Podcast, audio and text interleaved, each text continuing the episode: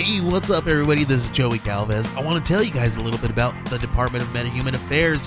This one is a story about a team led by a retired sidekick, two felons, a failed actor from Broadway, and a reprogrammed cyborg.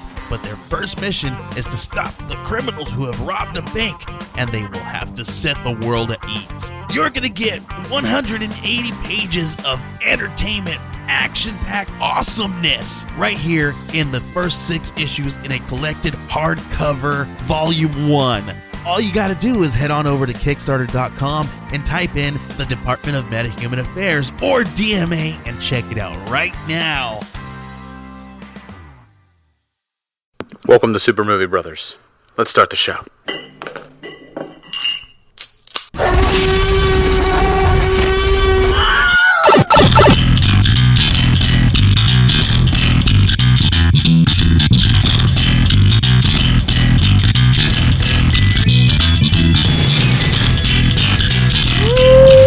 To Super Movie Brothers, episode 174. Before we start the whole introduction shit that we normally do, I have to warn you guys Jay is not here this week. For some reason, it is 50 degrees outside and he is at the beach. So I had to bring in someone else to host with us this week. And in honor of this person being here, I am wearing my Rocko's Modern Life t shirt because just like Rocko, our co host this week, Duty from the Shaken Not Nerd podcast and Shaken Not Noob podcast, is also from Australia. How you been, Duty? I'm good. I'm good. Unlike Rocko, though, I don't work as a sex phone operator because, um, look, my voice is like butter. I just, I just, uh, it, it gets everywhere. It, it melts if it's left out for too long. It's like butter. yeah, I'm very excited to be on first episode of, uh, of Super Movie Brothers. Been yeah, yeah, a long time fan, first time caller, and um, yeah, yeah, it's, it's an honor to be on the uh, be a, a, a temporal bro for an episode. Well, the fun thing about this is is that you are our our number one call out, like because you correct us so much that you pretty much get a shout out just about every episode. so I think I think your worst one was about Solo. Yeah, yeah, well, I mean, in the last episode, because like we were saying Downtown Abbey, you were like, it's Downton Abbey. God damn it, it's just it's Downton Abbey. Stop saying Downtown Abbey, and I was like, that's yeah, just- yeah. That was that was good. It was like, oh, I don't really watch Downtown Abbey. I'm like, it's not downtown. It's not. Down, Yeah, but- it's but- downtown. Uh, and then, of course, before you even get a chance to correct me on the last episode, uh, you know, when we were talking about the Birds of Prey, I kept calling them the the uh, Mask Society. They weren't the Mask Society in in the Birds of Prey trailer. They are the False Face Society from DC Comics. So uh, I have to get that correction out of the way. I should just give you a producer credit on this show for how much you correct us. well, uh, well, look when uh, when of course you start moving over to YouTube, you can have like the end credits and then just have pop ups like executive producer, and then just have your Patreon people as you know executive producers and stuff. That's that, that that is a great plan, and you are a Patreon as well, so you do get all the uh, extra content that goes up. Well, look for people who haven't uh, who are on the fence about your Patreon, it's outstanding stuff. I've, it's it, it makes work enjoyable. I listen to it when I'm at the gym. I need to be careful with what exercise I'm doing, but I, I, I, I listen to it whenever I can. Essentially, a new episode pops up, sweet, and then there's a Patreon episode. I'm like, fucking even better. So we are super excited to have you here, man. So let's find out what you've been up to this week. It's been one week since you looked at me. Cocked your head to the side and said I'm angry. This week, um, well, look, we've uh, in Australia or in Melbourne at the moment is PAX, which is Penny Arcade Expo. It's sort of like an E3.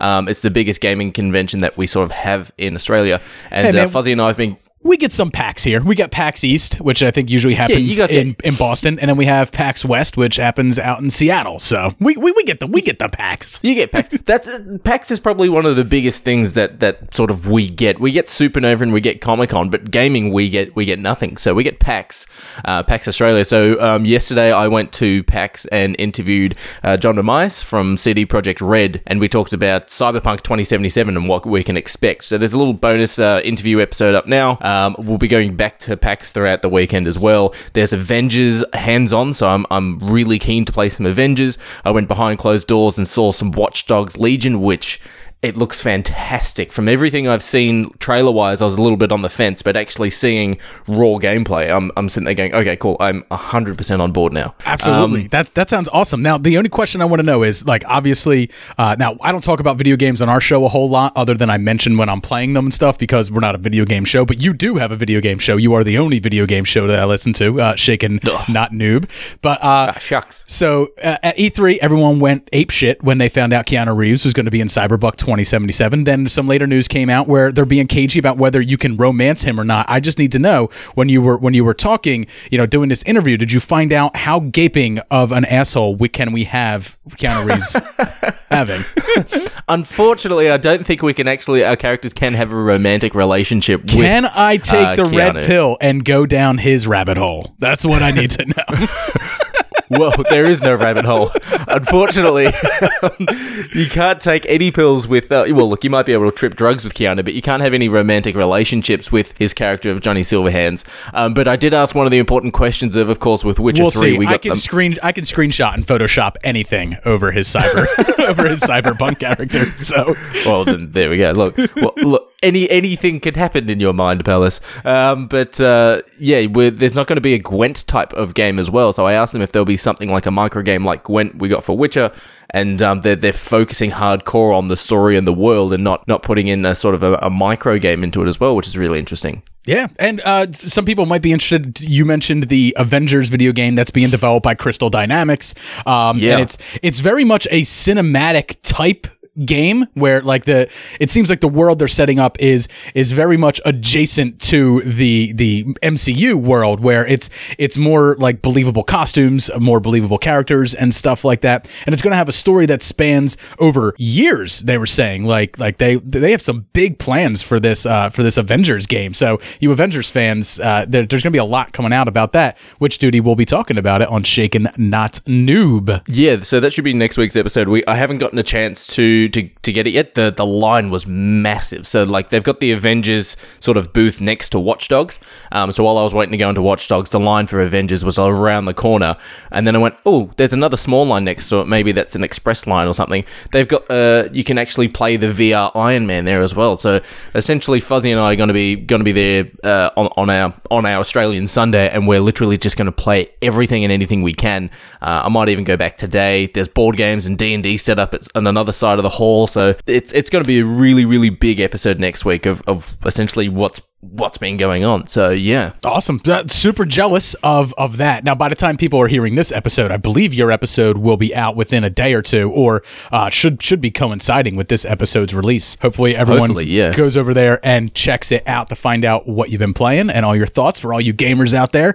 Uh, as for what I've been up to this week, uh, I I had a little bit of a haunted weekend. I spent uh, an entire weekend pretty much watching horror films. I'm not going to bore everybody with the horror films that I've been watching, and I can't mention some of their names because some of them are on Duty and I's top five over the next two weeks. We're going to have two top fives. Uh, this week we are doing top five horror films from 2000s, uh, which is going to span from 2000 to 2009, and then next week with my lovely wife Lauren, we're going to do our top five horror movies of the 2010s, spanning 2010 to 2019. So, Oh, uh, wow. some of those horror movies are I watched this weekend, so I can't really discuss them uh, without spoiling my list a little bit. But I did manage to get myself out to a local Philadelphia attraction every year on on Walnut Street. They open up a speakeasy, and it's a haunted speakeasy. And what they do is they take they take cocktails and they theme them to to horrific things. And I had a couple great cocktails when I was there. It was it was a little bit more hoity-toity than I expected. You know, you're going to like a, a horror event, and what I'm really Yeah. expecting to do. Is like I'm expecting, you know, the freaks, the geeks, the people's in costumes and stuff like that. And instead, I'm getting dudes eh, with tucked in, button down Oxfords, you know, wearing fucking penny loafers, like just chilling in in a corner, like macking on chicks. And I'm like, you know, uh, not what I That's not really a horror bar. It's hip. It's a bit of hipstery. Yeah, it is. You know, and I was just like, man, this is like not what I was expecting. Uh, You know, we were going to go to Pennhurst Asylum, which is like uh, one of our many local uh, haunted attractions that that opens up. It's an actual asylum that was in use. It's been on a bunch of those ghost hunter shows that are all made up. but you know, it is supposedly a real haunted location every year. They have multiple attractions there. We were supposed to do that, but my wife bailed on me, and it just seemed weird. Me and my buddy Ryan going there, just me and him. You know, like holding hands through all the exhibits, getting scared, jumping in his arms. He's so he's so big, he's so strong, he's so safe. You know, he just feels safe in his arms. I'm just I'm just picturing that you're the Scooby Doo of the situation, sort of just uh, all the all the Shaggy just jumping up into the arms. Yeah. like, whoa, Scoob, a g- g- ghost. I- I'm not even going to attempt to, to try then one of those, but bo- yeah, you've yeah. Both of our feet, you know, they got to do like the running on the carpet. You can hear your knees like shake. Yeah. Yeah, exactly, exactly. Uh, come on, Ryan, you're not going to go in. Will you do it for a Scooby snack? How about two Scooby snacks? so that is what we were up to this week, dude. Let's head over and let's get into what are you watching? What are you watching? What are we watching? think he's trying to watch some illegal channel. Always watching.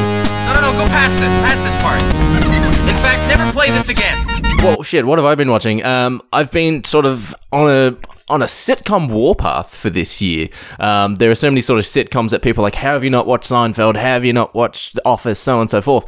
Um, so I'm binge watching Friends because I've never seen Friends before, and I'm fucking loving it. Um, I'm understanding so many references now that people make that I don't necessarily get. There's a Um, moment in Friends. I'm not sure if you're at that episode yet, and for some reason it it kills me. It's a moment where they're locked out of the apartment, and everyone is sitting outside, and I believe they're eating cake or pie.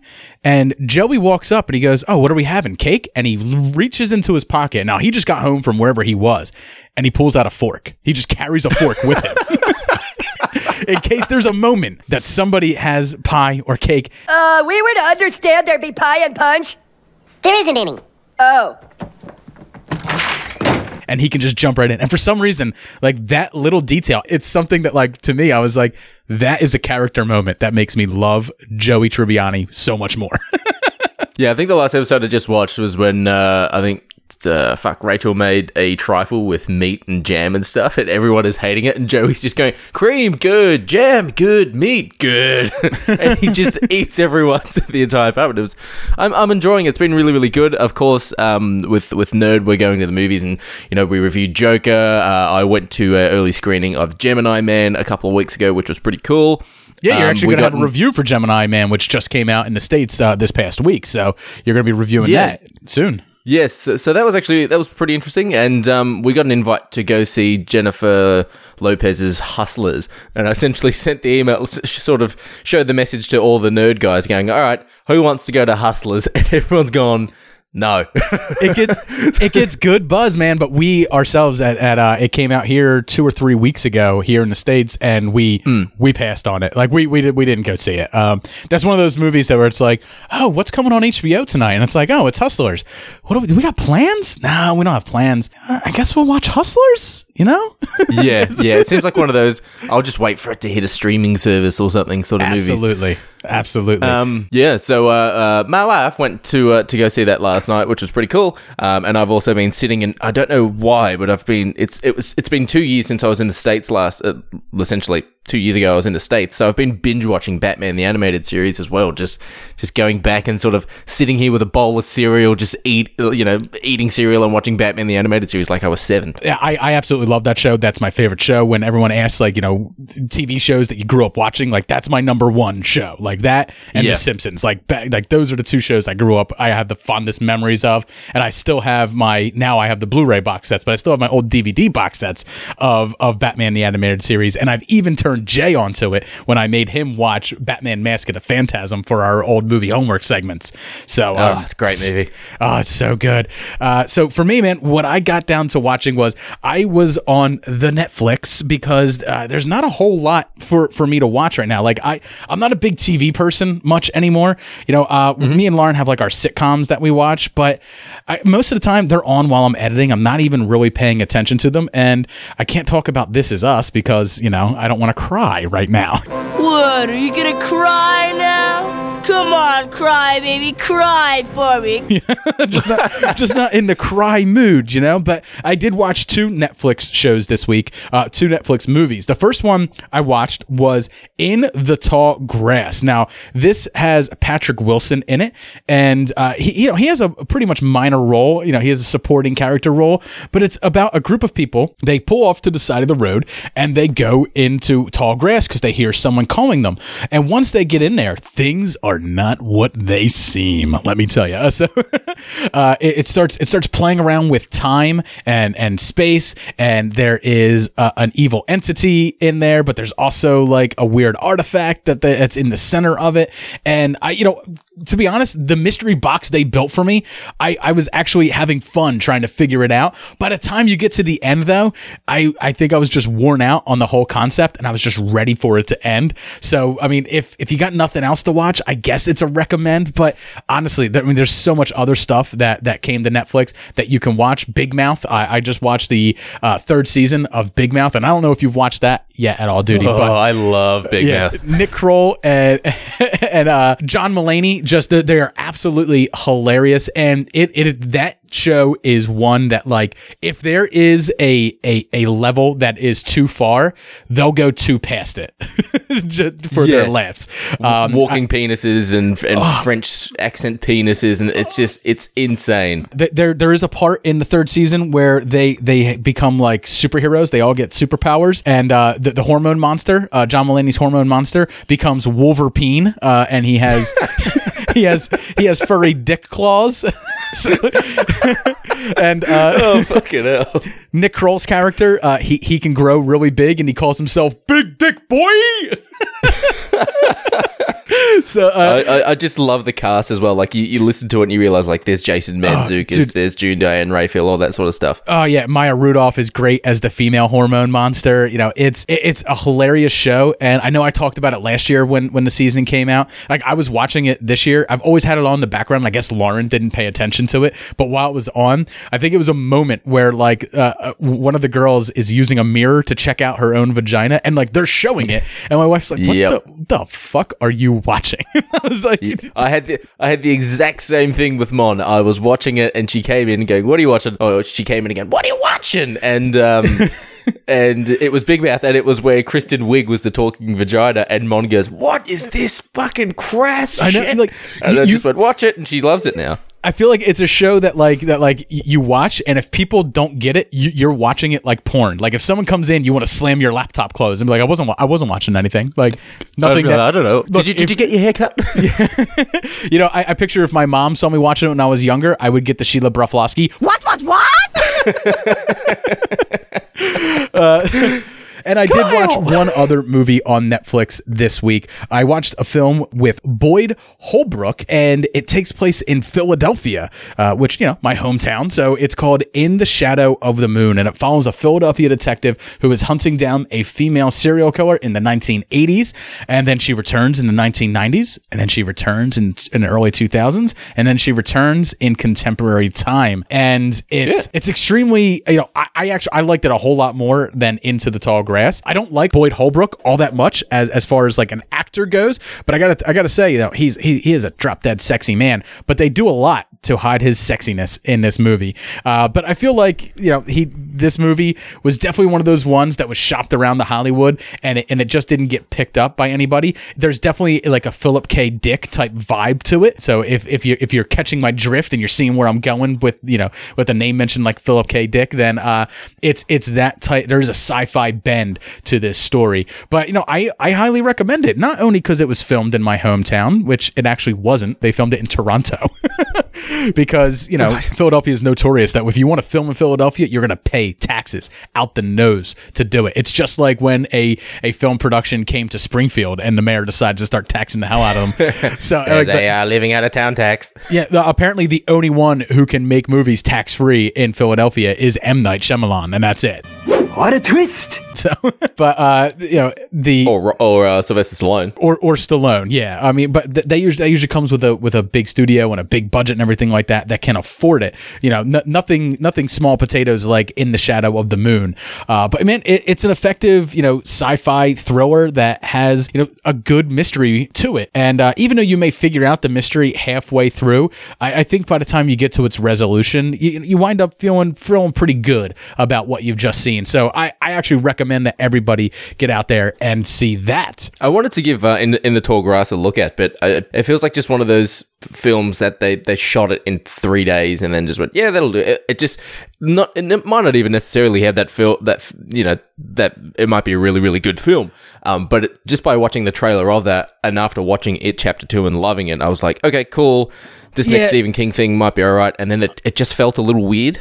I think Into the Tall Grass could have, you know, I, I don't, I don't think there's a whole lot you can do with that story. You know, it's it's short. It's only like hundred and it's only 101 minutes, so it's extremely short. It's just over 90 minutes. But I think i- if there was a little bit more style to it, you know, like if it, it, I think that's my problem with it. Like it's shot in this tall grass and stuff, so you have a, a completely bland background, and your scenery rarely changes in it. So they have to do something stylistically with the camera work for for to, to really keep you in. And all they really do is they do high panning shots like every now and then, and it's like uh, you know, yeah. If- I, I feel I feel like if somebody like Sam Raimi had directed this with the tight pull ins and stuff like that, and and and, and the the camera you know movement like chasing you and everything, I think And I Bruce think, Campbell. and and Bruce Campbell in the Patrick Wilson role. You know what? I that's I think I could remake this film. And as long as we get at Groovy Bruce to do it, yeah. And then, then it's then it's worth your time. You know, it, it would be like it would be like the follow up to Bubba Ho-Tep that we never got. Yeah, no, I never, I never even saw Bubba Ho-Tep, so I have no comment on that one. Oh my God, you got to see Bubba Ho-Tep. Uh, he plays he plays an aging Elvis in a retirement home, and his best friend is uh, JFK. But JFK has been put into a black man's body, The fuck? and they fight a mummy who's returned to life named Bubba Ho-Tep. That sounds awful. I'm telling you right now, that sounds fucking. That sounds worse than Mortal Kombat Annihilation. That sounds awful. hey man, the synopsis may not be all that it seems. Okay, I'm just saying, Gi- give it a watch. It, it might be worth your time, especially if you, no. especially if you like Groovy Bruce. Jesus. all right, man. Let's. Uh, that's it for what we've been watching this week. Let's head over and let's get into some news.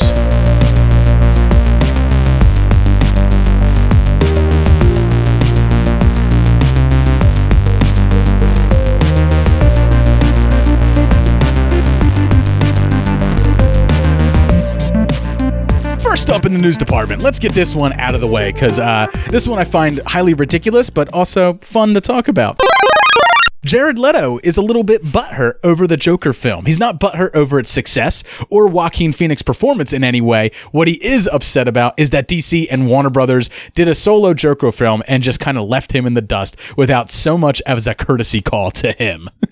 so Yeah, I, I I read about this as well, which is um, it's it's pretty funny if you ask me because like. Uh, there are some sort of f- production photos of Birds of Prey, and it, it's it, clearly it's not Jared Leto. It's like a stand-in who is you- don't necessarily see his entire face, but it's like Joker throwing something out of like a house window to Harley Quinn, and it's like clearly they didn't get Leto back because you'd be like, oh, I, I need to go full method again and send used condoms to Margot Robbie and a dead bat to fucking yeah, and I Ben think Affleck and stuff. I think Warner Brothers would have been willing to put up with him again if his performance was well received, and it wasn't. You know, like I, I think I think like Suicide Squad could have been a whole lot better had his performance been better received. But you know, in, in the end, no one really liked it. It was it was far removed from any Joker that anyone had ever gotten before, and a lot of his method acting choices, I don't think people were going with. Like like the choice for him not to truly smile throughout the film, but to use the tattoo on his hand as like his Yeah. rictus grin. I was, I, you know, that's the type of stuff that, that I wasn't going with. You know, it, I, I, I, I wasn't crazy about the tattoos. Now the way he acted and stuff, I was, I mean, that was fine. But you know, I, I think, I like think his unpredictability about his Yeah. his acting. Sort of some of the scenes you see him and you don't know. That's that's what I will say that sort of without going into to going back to uh, anything to spoil the new Joker film is that Leto had that unpredictability on screen where I felt unease, where I didn't necessarily felt un- didn't feel uneasy with Heath Ledger or with with with Phoenix. Well, you don't feel uneasy with with Joaquin Phoenix because you're just completely immersed into whatever he is going on in his head, and you're taking exactly. that you, you're taking that ride with him. And by by the time you're halfway through the movie, almost nothing can shock you at that point. And by the time you get to the third act, like I mean, I said it in my review, I audibly laughed at some of the stuff that was that was going on in the third act, where I was like, oh shit, like I am I am not a sane person. the FBI agents in the cinema are starting to look at you.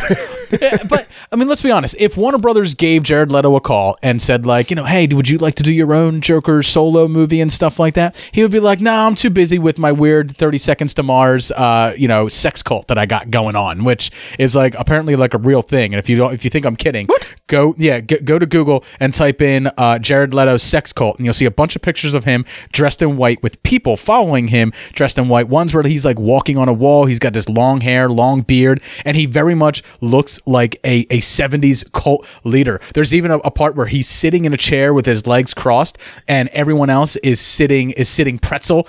you know, like when you're in kindergarten, you sit down on the ground, you sit pretzel or, or in, in America Indian style. And uh, he's like addressing like this group of people. what the fuck? I'm serious. Look into it. There, there's a thing out there about that. I'm also curious as well when it comes to Suicide Squad was his interpretation of, or what was Leto's version of the Joker dictated by Warner Brothers and, and the studio, or was that sort of we want you to play the Joker and Jared Leto goes, hold my beer? That's that's what I want to know. Whether he's like, I have a cool idea, or was it Warner Brothers going, we I- want a hipster edgy style? I think I blame it both on the stylistic choices of David Ayers for for that film that allowed for his portrayal to exist. You know, Ooh, uh, yep. uh, the, the, the, like they he very stylistically wanted there to be you know this this bright, colorful you know atmosphere to it. Uh, he he definitely wanted to bring almost like a punk rock you know edge to it, and I, and I think Yeah. that's hundred percent David Ayers, which then you know influenced Jared Leto and how he was going to perform as the Joker.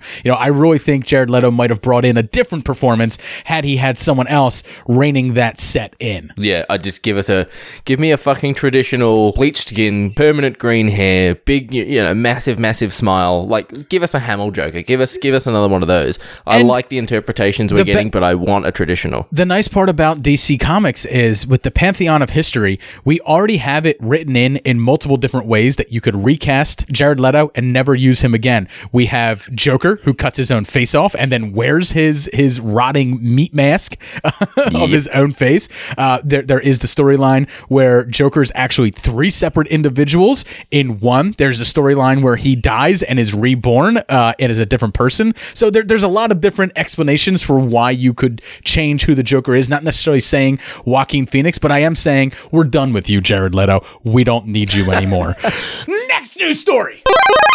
All right, this one is one that's close to my heart because I am a big fan of this guy, and uh, at some, you know, uh, next week I will be going and seeing Jay and Silent Bob reboot, and I'm kind of excited for it. So, reportedly, Kevin Smith's plot for Clerks Three it was inspired by his heart attack. So previously, he he he was writing a script for Clerks Three, but he he had dropped out because Jeff Anderson, who plays uh, Randall, wasn't interested in it. You know, it was actually a tough sell to get Randall to come back for for Clerks 2 and you know he wasn't going with what was in the script for Clerks 3 so that wound up getting put on the back burner and a slew of other projects were greenlight with Kevin Smith. And then the one that wound up sticking is the one that we will get next week here in the states uh Jay and Silent Bob reboot. Uh, it's coming out on a Tuesday. Very small limited release. Me and Lauren got lucky enough to get to get tickets to it um because they sold out quick in this area with him you know being from the area and really close by to us.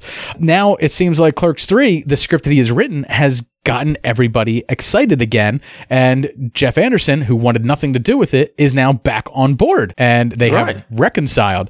And you know, it looks like that, you know, they'll be coming back. Now I'm not sure what, what they mean by his heart attack has inspired the the story for Clerks 3. I'm not sure whether that means Dante or Randall will be dealing with with any type of of life-threatening moment themselves or whether it is just the idea of the acceptance that they are getting older yet again and uh, uh, exploring where that takes them. Well, that's the, that's the thing as well. Like, I'm I'm curious. The the actor the actor who plays the character of Randall, what the fuck has he done outside of Clerks and appearing in like Mallrats and stuff like that in the background?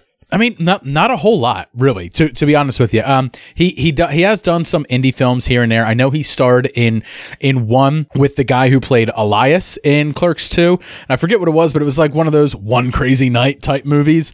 Um, and I, th- I believe he was in another film with Jason Mewes. But he has done some smaller, you know. I, and when I say indie flicks, I mean like indie flicks that are so underground that that Jason has never even seen them. You know? like Jason's never even heard of them. Uh, so- Jay's seen some fucked up things, man. yeah, he, he doesn't do a whole lot, but I know I, I believe he's one of those guys that has a career outside of of his films. You know, I, I'm looking forward to both you know, Jay and Silent Bob reboot only because I want to see what Kevin Smith brings with hindsight now that we are 18 years removed from Jay and Silent Bob Strike Back, which to me is one of his worst Oh, it's films. fucking great. I loved it. I thought Oh. it was great. I think it's one of I, I I think it tried too hard to be more like the comedies that were coming out at the time and were being less of Kevin Smith comedies or being less of a Kevin Smith film and being more like the comedies of of the time like Anchorman and stuff like that and Austin Powers It was and it was a little stuff. bit like that. Yeah, Yeah. yeah. There were there, there were some things that like even you know rewatching that film now, I still lose my shit over it. I think I I think yeah. Kevin Smith has a better understanding of who he is now and the type of filmmaker he is and the films that he wants to make. So I'm thinking Jay and Silent Bob reboot is going to bring something that that me as a huge View Askewniverse fan will enjoy. Next news story.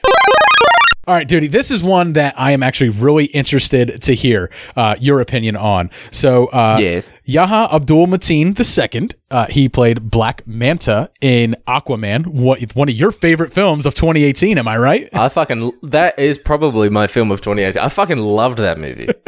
So uh, he was cast. He's he's been recently announced to be cast in Matrix Four in an unspecified role. Now, last week on the show, we did a news story about how they were going to be looking for younger actors to play the roles of Neo, Morpheus, and possibly Trinity. My, my question is, do you think that that this is he's being cast as as a young Morpheus? I don't think he'll be necessarily cast as a young Morpheus. If they're continuing it, there's like you know, this it's the internet. Theories are, are fucking everywhere, but there are theories that the the sort of the the prophecy of the one is a is a constant repeating circle because it's a it constantly just goes around sort of like the the you know recoming of fucking Jesus or whatever that Right. it's a constant moving. They're rebooting it in regards to having you know uh, Keanu Reeves's Neo character is is a program within the Matrix that is the next Oracle or something, perhaps. Who fucking knows what they're gonna do? The, the the the first Matrix when it came out blew everyone's minds. Like that is one of those movies that is, is sort of like Fight Club and stuff like that. But the you know the the premise of it is just it, it- how someone thought of that. It could very well be. I I would love to see a Morpheus prequel, like how Morpheus got out in his first couple of years or missions or something. But I don't think they'll be using that actor for a young Morpheus. It could very well just be like the the new recruits that they pull out of the Matrix. But why would they care about pulling people out of the Matrix? I, I I do think that he is cast as the young Morpheus, you know, given the news that we got last week. I was looking at a picture of him, and I think with the bald head and just some sunglasses clipped on the nose, yeah, I, I'd go with it. I'd be like, all right, yeah. I mean, because let's face it, I, Laurence Fishburne, have you seen him lately? I cannot see him wire fooing his way through a fourth installment of The Matrix. I think, Oh, no. I think they would have to use every rig and pulley that Hollywood could muster up to, to, to get him. a wire pulling team is ready. Next news story. This is our final news story duty. I've never been a big fan of this series. I know my brother was a big fan of the toys back in the day, but the Masters of the Universe film, uh, the reboot that that was in discussion about a year ago that me and Jay reported on, it may be coming to Netflix. Now, this is a Sony Pictures film, uh, and it, it looks like that they are Sony is now shopping Masters of the Universe to Netflix. Now, interesting enough, to tie it into our Kevin Smith thing, Kevin Smith and Marc Bernardin, who do do who do the Fat Man on Batman podcast.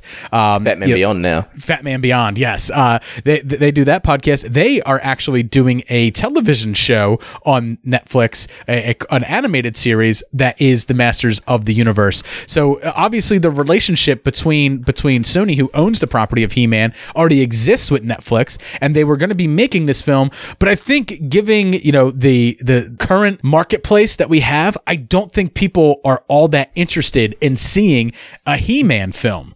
I, I really no, don't. I, I think with with there are certain properties you can and you can't make live action adaptations of, like sort of sticking with the era of He Man Transformers. You could like Transformers.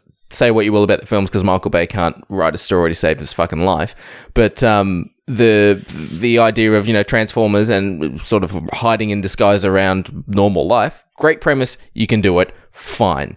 But having essentially a character who has a blonde sort of bowl cut of a hair, he's in leather undies, he's got furry boots. You'll either you'll make an interpretation of the character on screen that will look nothing like the character of He-Man that will piss off the hardcore fans, and yeah, then you and go, Dolph "Oh, Lundgren's we're just it, too old. You know, you can't, you can't, you can't get Dolph back. You know, Oh, no.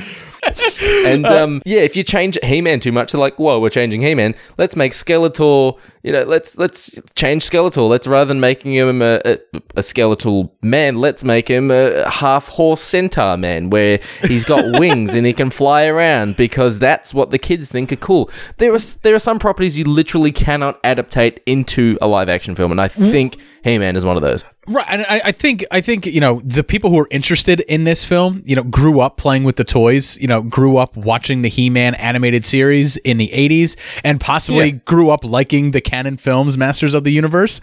I do like the Cannon Films Masters of the Universe. I don't think it's a great film. I understand that it's garbage. I understand that it's crap, that it's trash, and it's the cheese factor about it that makes me like it. So if you tried to do a a real take on it now. I'm I'm going to laugh at your real take, but I'm not going to. I'm going to be laughing at it. I'm not going to be laughing with it. You know what I mean? So like, I think Netflix is a nice place for it to go because the people who want to check that out are going to check it out. The people who don't want to check it out are just going to scroll past it. I, I think I'm, I'm going to face the music here, or at least Netflix should face the music. I'm probably going to ignore much of their news and what's coming out come November 12th when Disney Plus launches because I'm going to be Oh, getting yeah. like I'm gonna be getting a whole slew of new Star Wars cartoons, Marvel cartoons, Marvel live action shows, Star Wars live action shows. Yeah, just, just you know, I I'll get to the I'll get to the He Man shit when I get to the He Man shit. When I've watched Mandalorian four times and picked all the references, then I'll Oh. watch He-Man. yes, absolutely. So that's going to do it for our news this week. Duty, let's head over because you and I got two five minute ish reviews that we got to do. You got one for double Will Smith in Gemini Man, and I have one for Breaking Bad's El Camino.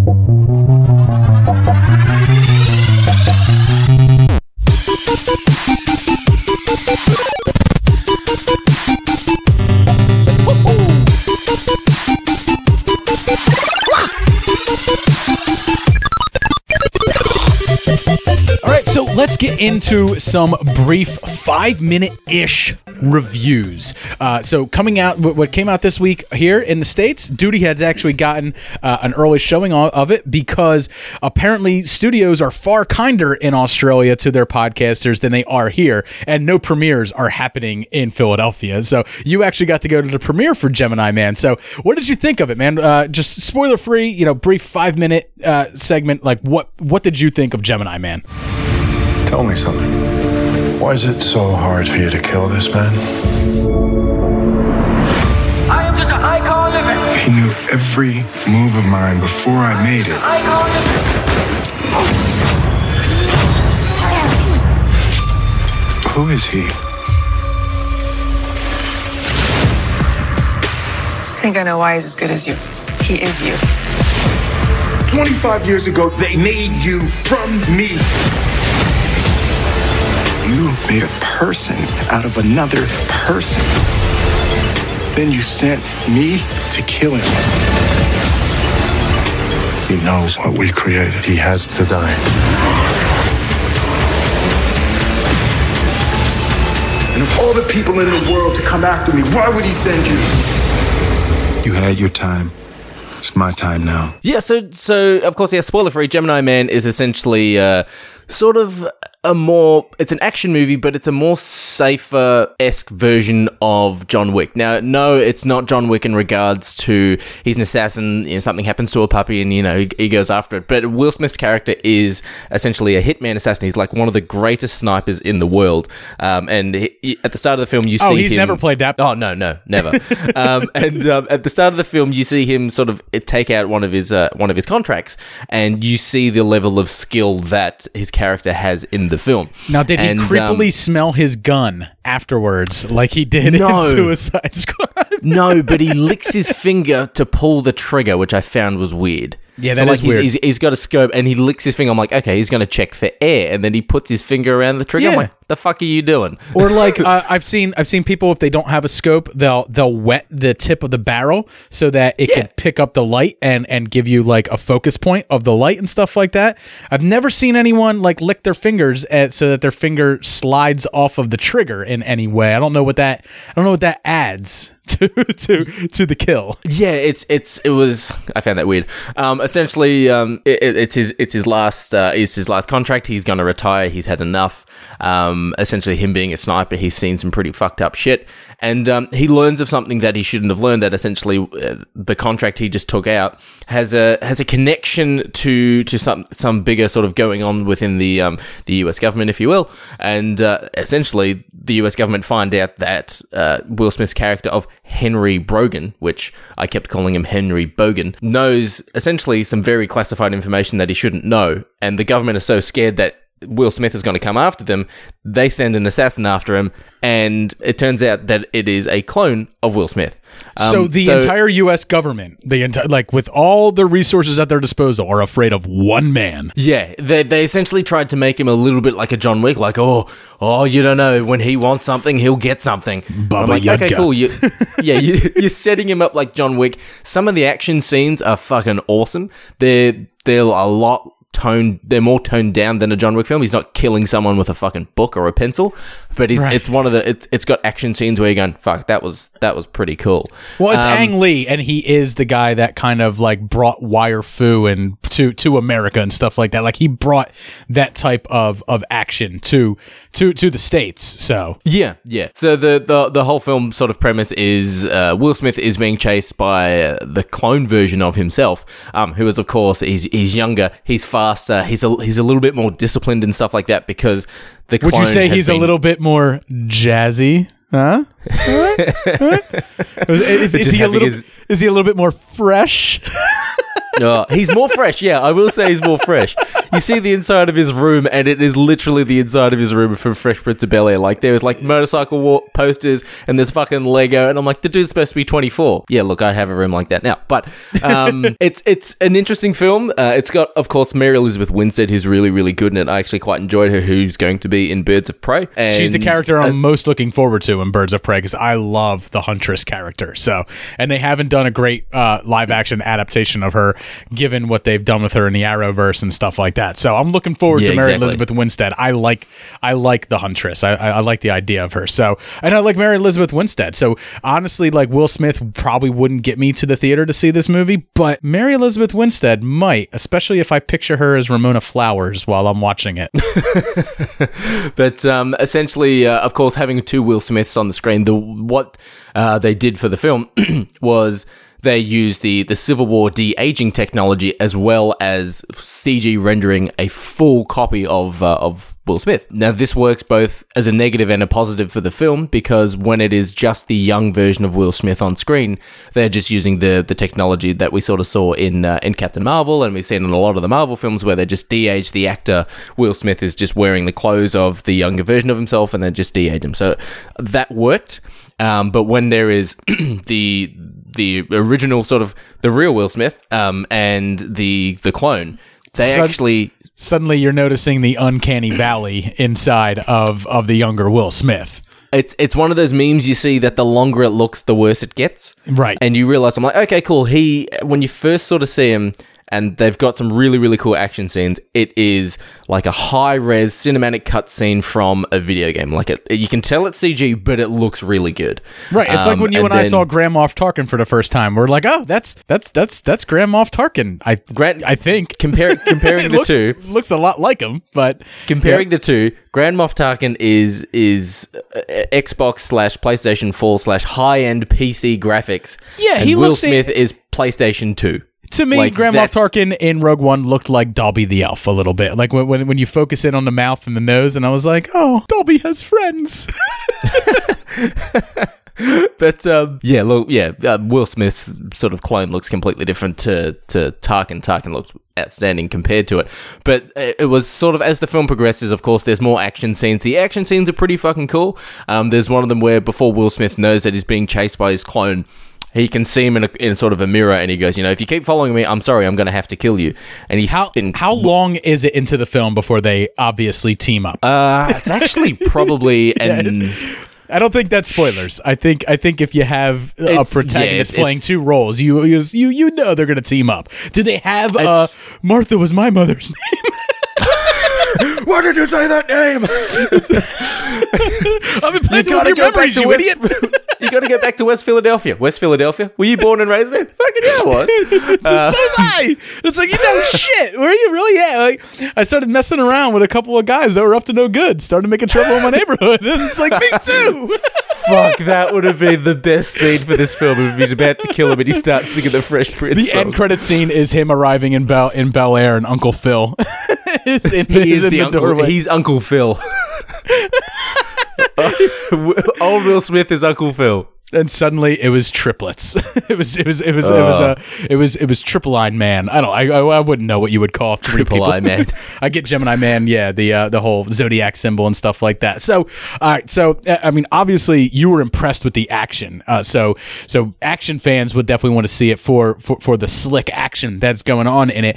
But like you know how like how was the story? Like to me, like this film, just watching the marketing and stuff like that for it, I, I was just like, mm, eh, definitely this is a home video release for me, buddy. I'm just gonna I'm just gonna Yeah. wait till it's on that streaming service. Um, look, to be honest, when I was watching it in the cinema, I was actually quite enjoying it. Um, when I walked out of it, I was like, yeah, actually, you know what? I, I had a bit of fun with this. i can, I'm to recommend it. It's, it's, it's fun. I, I liked it. But then not sort a of, whole it's lot out of those, right now. So if if if anyone wants to go to the theaters to see it, uh, if you're a person that has to go to the theaters once a week, or, or you're that type, if you're Jay and you're and you're an AMC A list member, then Gemini Man's the movie you're seeing this week. Yeah, it's it's it's got a bit of fun. The story does, of course, it's it's a story that was supposed to be done, I think, around the eighties or nineties. It was supposed to have fucking uh, Harrison Ford and shit like that attached to it. So you can clearly tell they haven't really adapted the story that well because there's nothing in the film besides minute. the cloning. that- you mean I could have gotten Indiana Jones Harrison Ford, and I could have gotten Get Off My Plane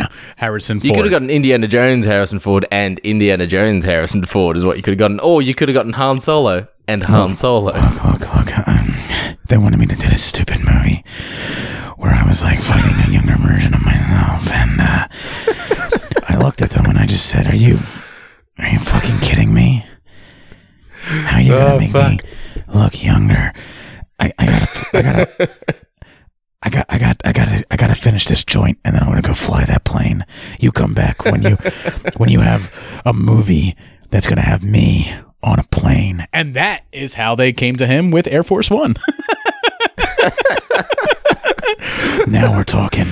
You're- You want me to be the president, and I'm on a plane? I'm in. Jesus. Uh, still one of the Um, greatest action stars of all time. Every time I see, Oh, every time I see yeah. Harrison Ford in an interview, and I see the, the the craggedy old man that he is, and he's mumbling, and he's just like sighing, like you know, like like he's bored with everything in the entire world, and I go like, that man had a hand in raising me. Um, the film's got Benedict Wong in it as well, who's actually really, really good. He he's my a second bit of a- favorite Benedict in Hollywood. Yeah. yeah, he, uh, he he's got a bit of a uh, sort of a comedic relief, but also he's a he's a character I found I was I was caring more for besides Will Smith. Like anytime he was on screen or there was a bit of danger that involved him, I'm like, make Oh, sure you didn't he's all right. sympathize with the guy who kills hundreds of people for a living? Well, No, not really. right, um, dude, the villain you- in the film is pretty good as well, so uh, oh, he's he's okay. But yeah, look, I had fun with it. Um, if I I normally give things out of ten, um, so when I walked out of the film, I gave it a, a seven and a half. Um, but look, there are holes with it. I think just sit down and enjoy it. Seven and a half. That is a solid beat by our by our grading scale. So, all right, perfect, man. Uh, look, uh, Gemini Man. I'm not going to rush to the theaters to see it. However, you talking about the action does make me at least interested in it. Where like I probably would have given it a pass even on home video for a while uh, until I had literally nothing else to watch. And uh, okay, yeah, I'll watch that. But you your enjoyment of it, at least with the action, makes me you know want to check it out. So uh, I have a five minute ish review for El Camino. I have no idea where he is. Don't know where he's headed either. North, south, west, east, Mexico, the moon. I don't have a clue. But yo, even if I did, who wouldn't tell you? Because I've been watching the news, same as everybody else. I seen that little cage of his they kept him in. I heard about what all they did to him to make sure he kept cooking. I'm so sorry. I don't know what to tell you. No way I'm helping you people put Jesse Pinkman back inside a cage. Now, El Camino obviously is the follow up film to Breaking Bad. And, uh, you know, I, I originally thought that this film was going to kind of like catch us up on where, where Jesse Pinkman's been since the end of the series. But, you know, it's not spoilers to let you know that this picks up minutes after the finale of Breaking Bad. And at first, I was like, I don't know how. All right. I mean, I, I'm not sure like what story you're trying to tell me because I thought like we were gonna like catch up with Jesse. I thought we were gonna be far removed from Breaking Bad, but it, it bringing it in that close to to Breaking Bad, you know, made me realize that like this is Walter White had his series finale, right? Like like the way Breaking Bad ended, that was the end of Walter White's story.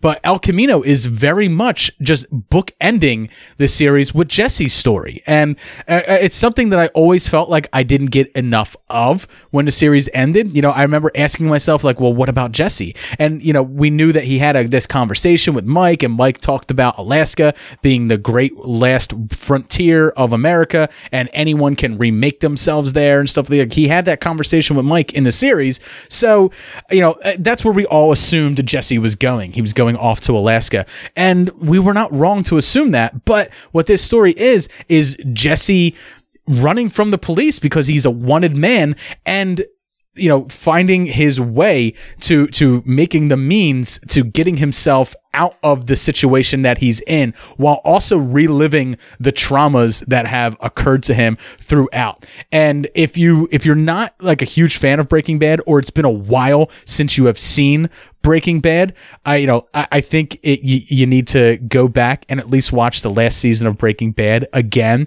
before watching this because you you really are thrust right back into the story. Now on Netflix they do a nice handy little catching you up on major story points before you watch it. It's about two minutes, but you might need a little bit more of a deeper dive to get back into the head of Jesse Pinkman before diving into this film because I I didn't go back and rewatch anything before this and it, it it felt like I was spinning my tires a little bit in the beginning. Even with the Netflix recap, I was still trying to like catch my bearings. Like, all right, so yeah, that's right. Yeah, that happened. And then this happened. And they're doing little things to remind you throughout the film.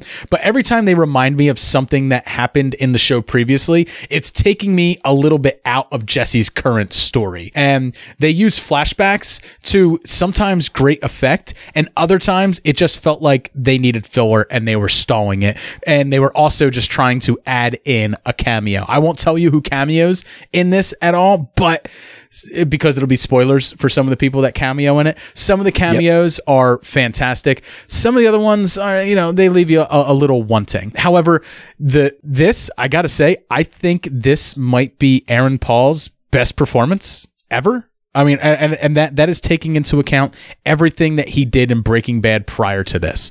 Uh, oh wow, okay. Yeah, Aaron Paul is absolutely phenomenal in this. There is a confidence to him, but there's also this this this very much post traumatic stress weakness to him and there's times where like you you wonder is he going to lose it and break down into a puddle of tears or is he going to snap and become uh, like like a Heisenberg. And they, they, they play with this duality throughout the film of of Jesse Pinkman staying true to who he is and Jesse Pinkman becoming who he needs to be to get out of this situation. But if he goes too far, then he's going to turn into Walter and that that's the one thing you, you can imagine given the way they ended with him and Walter White with Walter White betraying him and having him locked up and stuff like that. You know it's it's an interesting dynamic that they play with them. Uh, there's also some fantastic scenes where he is very close to being captured and you know your heart really goes into your throat a little bit with the tension that that Vince Gilligan built in those scenes. Uh, there, there's a lot of quiet moments in this film and it's definitely not the type of movie that a Breaking Bad virgin can just jump in on. But if you if you took that ride before and you're willing to take the ride again just to see where Jesse's story ends, you, you owe it to yourself to watch it as soon as possible if you haven't already. I mean, I would be giving this an A minus. Like it's it's an A minus film. Shit. It's worth y- your time. If this if this cost money and this was in the theaters, I would have paid money to go to the theaters to see it because Aaron Paul is absolutely phenomenal throughout the entire film. And it makes me excited for seeing him more in Westworld in 2020. Westworld season three. Yeah, that's right. I did. I did sort of see that he was coming into Westworld season three. Um, from that trailer, it looks like someone gets out of the world or some fucking thing. I don't know. I've never seen Westworld, but um, it looks like this is sort of worked off as a nice, satisfying conclusion. I don't want to necessarily ask things that spoil the spoil the film because.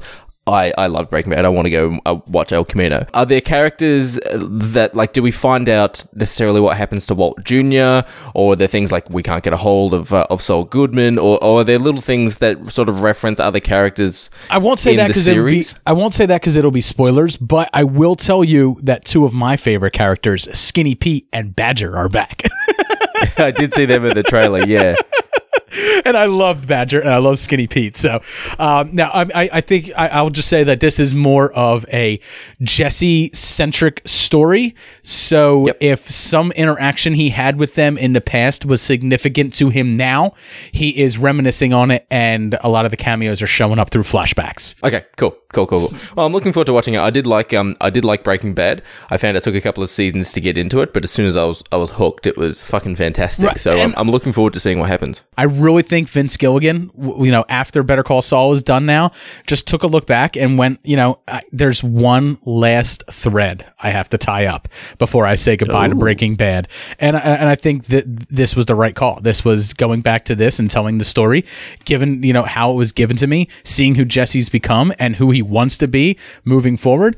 I I it, I really enjoyed the ride. So um I I, I I'm probably going to watch it again to be honest with you. Like I I would probably rewatch Breaking Bad. I'm due for a rewatch. I haven't seen it since my wife watched it. That was about 3 or 4 years ago. I think I'm due to rewatch the entire series and then end it again with with this movie right after the series ends and see how it sits in my mouth after that. Yeah, that's actually a pretty good way of looking at it because I know that um, they did that Deadwood movie as well, and that just sort of did not sit in my mouth well. All right, so duty, that's it for our five minute ish reviews. Gemini Man, we're going to be giving a B2. And then if you're a fan of Breaking Bad, then El Camino getting an A minus. Let's head over. Let's get into our top five because it is October after all. It is the Halloween season. And we're going to be doing our top five for horror movies of the 2000s.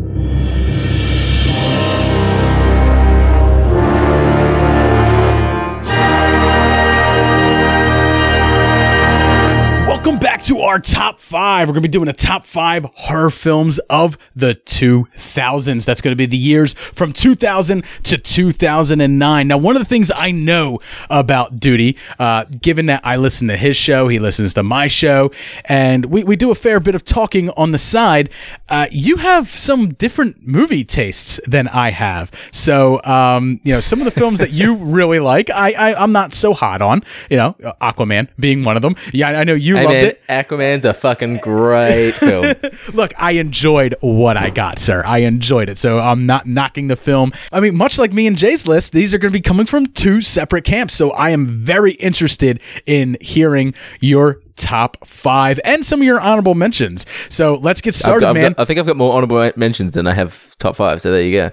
Fair enough, man. All right, what is your number five horror film of the 2000s? My number five horror film, um, I put it on my top five list because it introduced me to two iconic slasher horror characters, which of course is Freddy Krueger and, and Jason Voorhees. Uh, so it is 2003's Freddy and Jason. Welcome to my world, bitch. I should warn you, princess. The first time tends to get a little messy. And before people get on your case, I always like to remind people, me and Jay always want to remind people these are our personal lists. We're not saying that these Personal. are the best. These are just our personal top fives. So, all right, Freddy versus Jason, man, there is a lot of fun to be had in this film. Yeah, it, it was the it was the first horror sort of film that I ever saw with these two characters, and from from this film, it sort of made me go, okay, cool. Well, I like the idea of they don't necessarily show it that much in the film, but I'm like, okay, cool. So Freddy is someone who isn't in the real world and he kills people in their dreams, so that made me sort of go, okay, cool.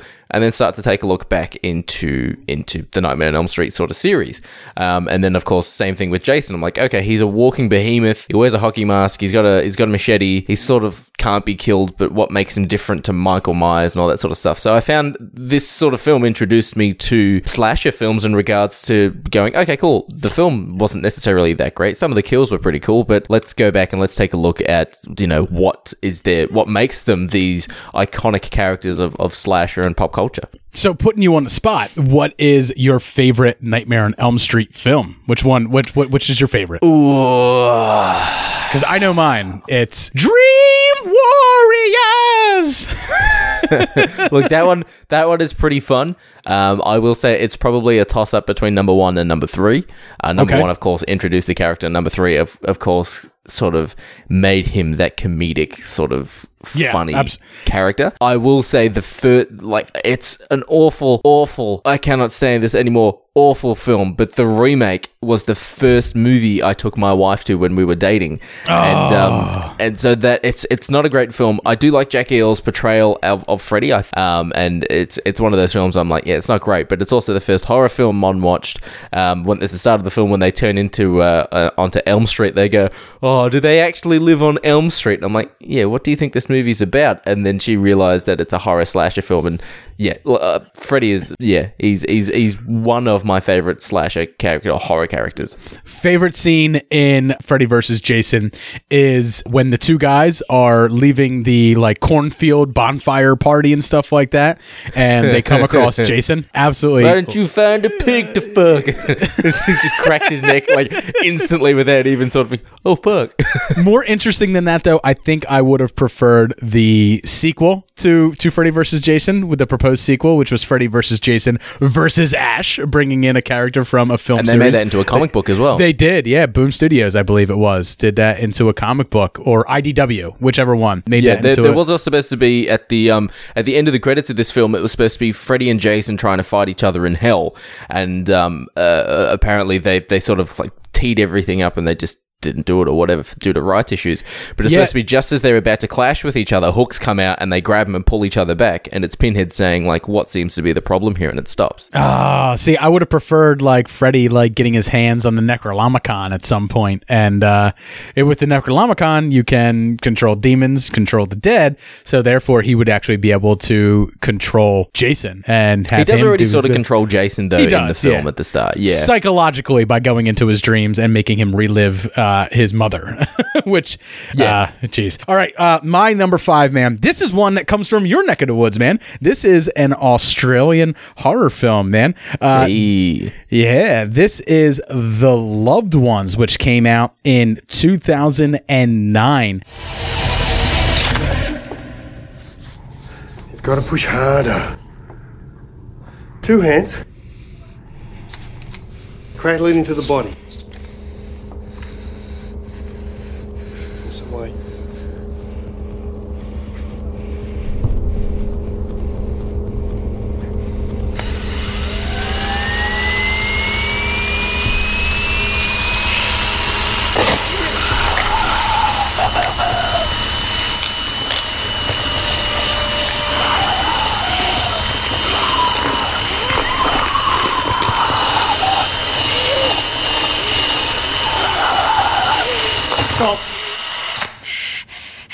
It was directed by Sean Byrne, and he directed another film that I really liked uh, that that I just recently saw last year called The Devil's Candy. But you know, The Loved Ones, I absolutely love. It's about a, a girl. She lives. She lives. I, I don't want to say like deep in the outback or anything like that, but she lives on like the outskirts of town. She goes to school. She's like the quiet girl, and she has a crush on this guy. The guy agrees to take her to prom and everything like that.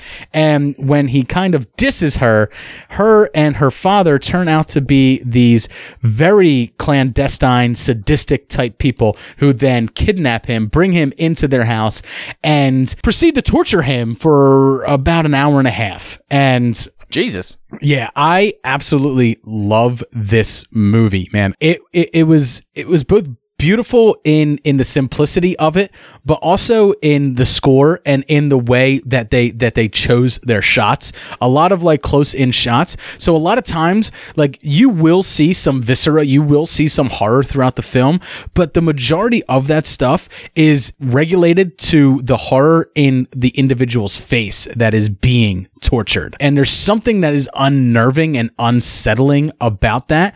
But then there's also this level of depravity to it where, you know, the father and daughter dynamic between the two psychos that, that are in the film, it, it borderline makes you uncomfortable, not only because of the lengths that they're willing to go to torture and, and, and hurt somebody for, for having wronged them in, in their perceived way, but also in, in just the nature of their relationship. like, like there is incest in it and it makes you cringe and anything that can make me, like I am a pretty much seasoned horror vet, anything that makes me cringe a little bit ticks it up a little bit on my octaves and makes me immediately pay attention to it. And The Loved Ones, if you haven't seen it, I know it's not like everywhere. It's not one of these one of these type of horror films that is is you know constantly being mentioned in our lexicon and stuff like that, but I think it deserves a place for people to definitely, especially horror fans, to check it out. And if you haven't, duty, I I, I don't know whether you'd like it. I can't say because we do have different tastes, but it's something that I truly enjoyed and want to impart on other people. I might take a look at it if it's as good as you're saying it is. You've got like I think like a 50-50 strikeout film recommendations at the moment. So yeah. Fair enough. Yeah, I, I highly recommend it. All right, duty, what is your number four? Uh, well, my next one is, of course, uh, it started in the 2000s, and of course, we got sequels basically nearly every year for that one as well. Uh, it is 2000's Final Destination. Is there a problem, sir? What's your fucking problem?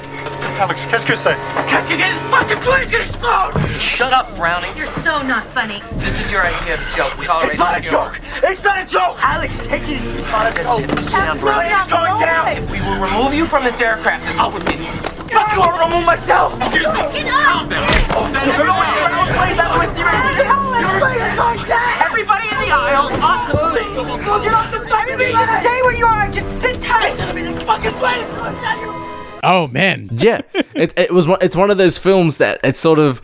It's it's it's freaked so many people out in regards to you know you're driving on the freeway and you see one of those trucks carrying giant logs on it and if you've seen a Final Destination film you're immediately changing lanes and overtaking the fucker because there's no way in hell you want to be behind that thing. It's one of those gets a little bit stupid and sort of too creative with some of its kills, which as the series sort of goes on, like okay, no one is going to fucking die that way. That is absolutely ridiculous. And sort of you know if you work in some some sort of the safety and risk fields, there's absolutely no way sort of machinery and equipment work like that. But I like the the aspect of you know y- uh, a person has cheated death because they got a premonition of their of how they're going to die, so they uh, sort of escape the situation or leave the situation. Death feels cheated, and death goes, "Okay, cool. Well, look, you were supposed to die. Okay, I'm going to try and find a way to kill you, but you actually can't kill yourself." So as the as the sort of the series evolves, you see people try to shoot themselves in the head, or they see them try to hang themselves from the the ceiling, and death goes, "Nah, you're not. You're not going out on your terms. You're going out on my terms."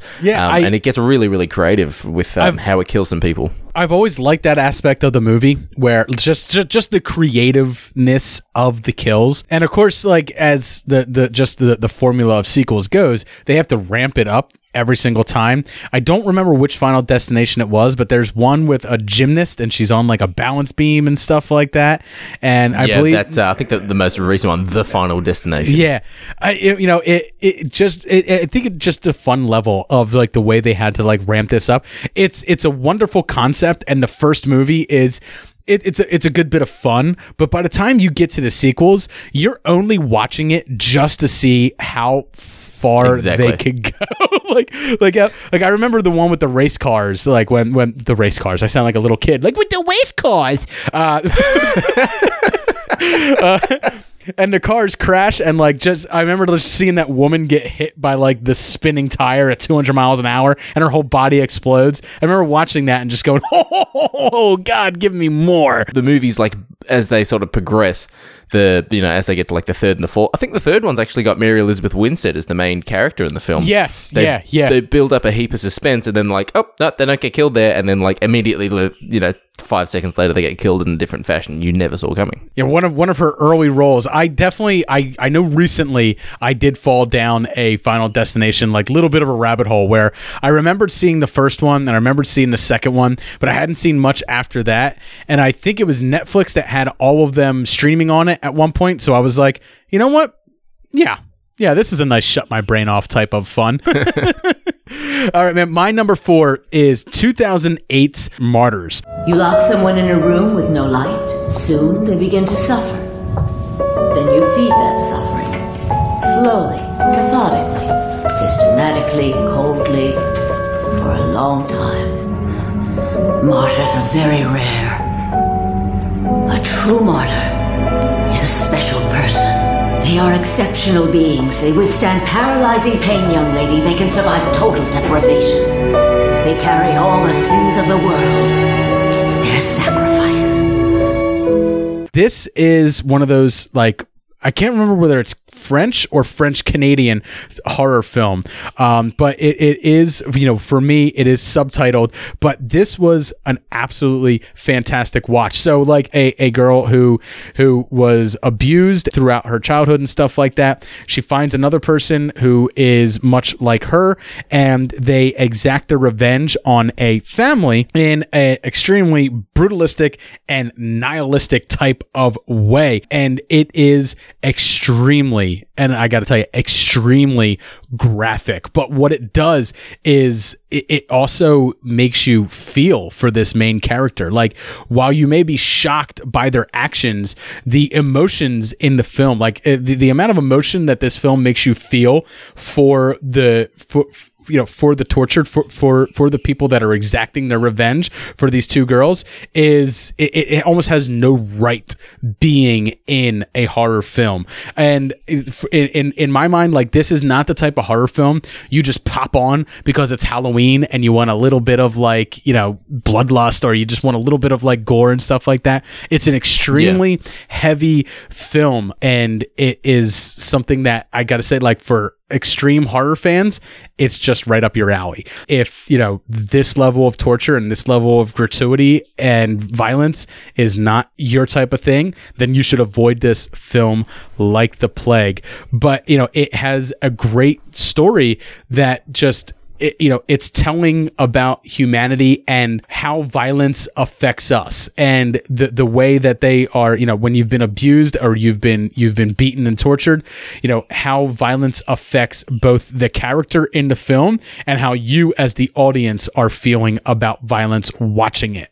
So, uh, is it is it more of a horror film or is it more of a of a gornography film I, I would say less horror. Yeah, uh, less. Okay, yeah. de- definitely less horror. The, the the gore aspect of it is only meant to elicit an emotional response from you. It's I want to say like I can't recommend it enough, but it's one of those films that like I would only recommend to certain people.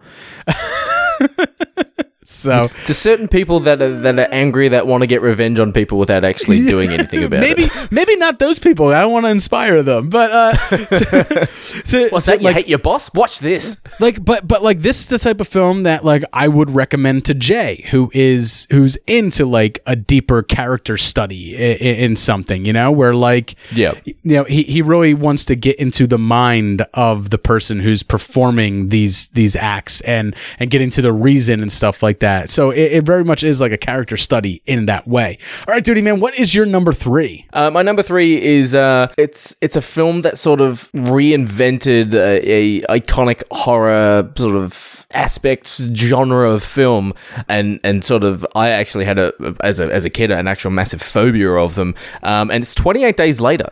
Man walks into a bar with a giraffe. They just get pissed. The giraffe falls over. The man goes to leave, and barman says, Oi! You can't leave that lion there. He says, No, it's not a lion. It's a giraffe.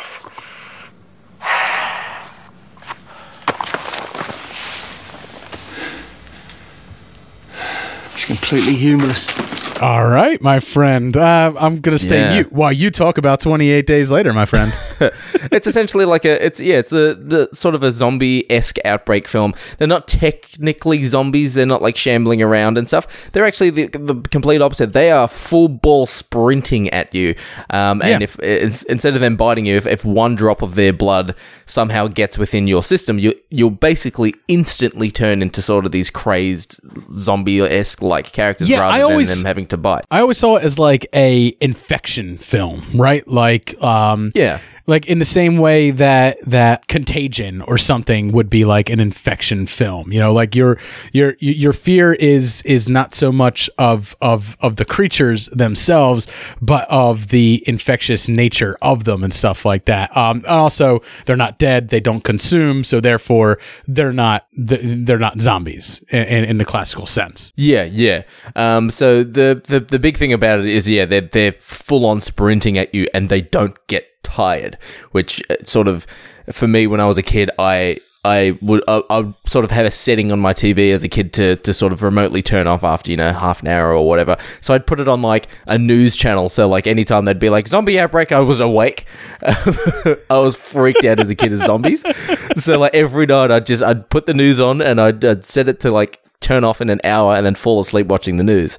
Um, but it was one of those films that like shit. If there are like sprinting zombies, even if you look at things like um like Zombieland and stuff like that, where there are even moderately running zombies, I'm like I actually might be fucked. two years later there was the the Snyder remake of Dawn of the Dead, and I remember watching it with my friend Kenny, and I and me and him were watching it. And he's like, "So how would you survive a zombie apocalypse?" And I was like, "Well, wait, we both had the same rule. Like, are they fast moving or slow moving?" And if the answer was fast moving, it goes, "Oh, big wide open field," and I'm just sitting there until my time comes. Just sitting in the middle of a football field, going, ah, "I'm waiting. I've Just got a waiting. barbecue going. The smell of bacon is just going to get them." Just- Just waiting because I am not surviving the end of this. but they're Uh, slow yeah, moving. I, got 100% plans. agree with that. If it was sprinting zombies, we're fucked. Absolutely. Fuck yeah. that. I, I could see like 28 days later causing like a little bit of a phobia. Now, did your phobia existed before 28 days later or 28 days 28 days later was the catalyst for your phobia? Uh, before there was Wow. a, there's a film in my honorable mentions that that caused it, and it it fucking ruined me. All right, my number 3 is another type of infection film, you could say, or a zombie type film. It is Record.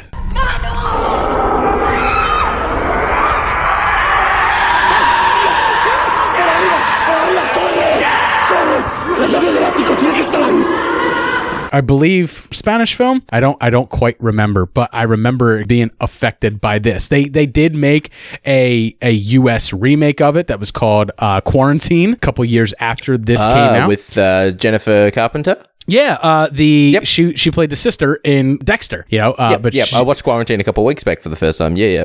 yeah so so record is actually the original version of it and it is all subtitled and i gotta tell you i mean I, I just it seems like every everyone from every other country but america does horror better than we do just a hundred percent uh everyone else does Mm, horror I don't know about that. You got you guys have got some America. iconic ones, and you, Yeah, just had it as well. That's true, but I, but but I think like getting getting into like the nitty gritty of it, getting into getting into the detail of it has to go to like the international crowd. But this is this is a movie that where like people are locked within a, an apartment complex. It gets quarantined off. They they they are left to survive with the firemen who came in there to rescue them. And in this film, they call it super rabies, pretty much. But in later installments of the film, there's a priest involved where they kind of find out that this is more of like a legion type thing. You know, like uh, Jesus saw all the possessed pigs, and all the possessed pigs looked at Jesus and they said, "We are legion." Where this is all people being possessed by one entity, one demon. Right. Yeah. So so that is in record. That you start finding that out in record two. Then you get to record three and record four, which are absolutely just bombastically ridiculous films that are just super fun to watch. They they, they have no deeper meaning than what is on the surface. Just one person surviving in a found footage setting against zombies. Uh, I believe one is at a wedding and one is on a cruise ship in three and four. But in in one Jesus. They are just in this apartment complex. And the way it builds builds tension the the film is practically almost shot in in, in uh, handheld cameras but then they they do the night vision which really creeps you out. Uh, you know they, they used it to great effect.